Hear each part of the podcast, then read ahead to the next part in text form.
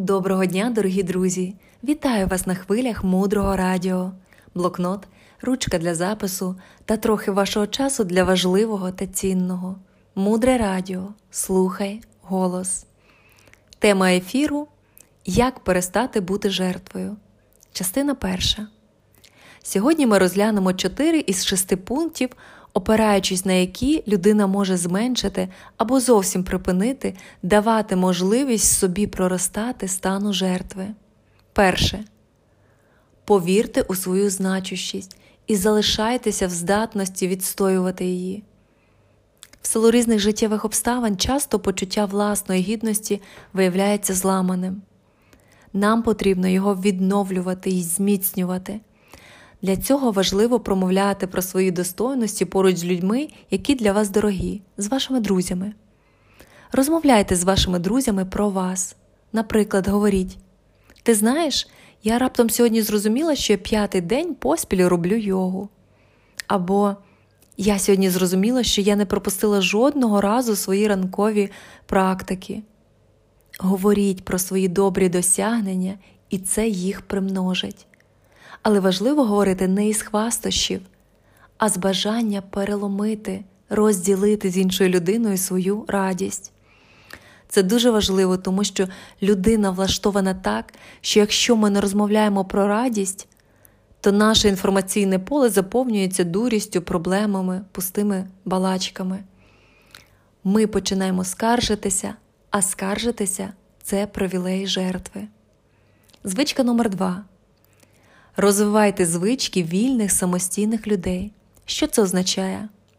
Прокидатися рано, мати дисципліну у своїх практиках, правильно харчуватися, не змушувати свій організм 90% енергії витрачати на перетравлення їжі, яка вам зовсім не потрібна. Пункт номер 3 Практикуйте впевнену поведінку в повсякденних ситуаціях. Ну, наприклад, вам потрібно виробити впевнену ходу.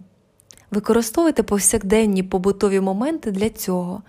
Можна наклеїти картинки нагадування по всій квартирі, і коли захочете, наприклад, пройти до свого холодильника, а на ньому ромашка, ви практикуєте впевнений похід до холодильника.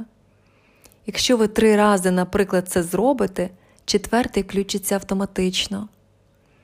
Нам потрібно допомагати собі фокусуватися на свою, фокусувати свою свідомість на хорошому, на поганому вона і так фокусується. Позиція номер 4 Перестаньте запитувати дозвіл у інших. У кращому випадку просіть благословення, але благословення і дозвіл це не одне і те ж. Якщо у вас є вчитель або ваш наставник, дуже важливо просити благословення на те, що для вас дійсно важливо.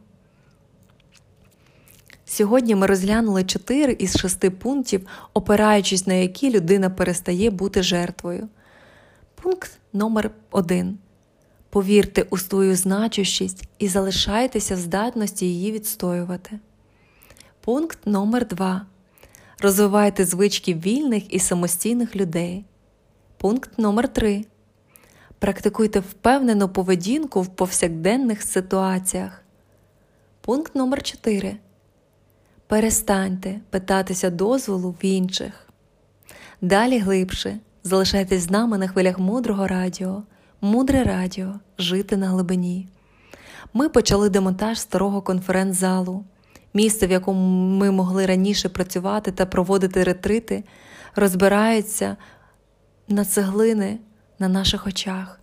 Нам потрібно якомога швидше побудувати нове, щоб було місце, куди можуть приходити люди. Ви знаєте, де посилання на підтримку на ланди. Величезне вам спасибі.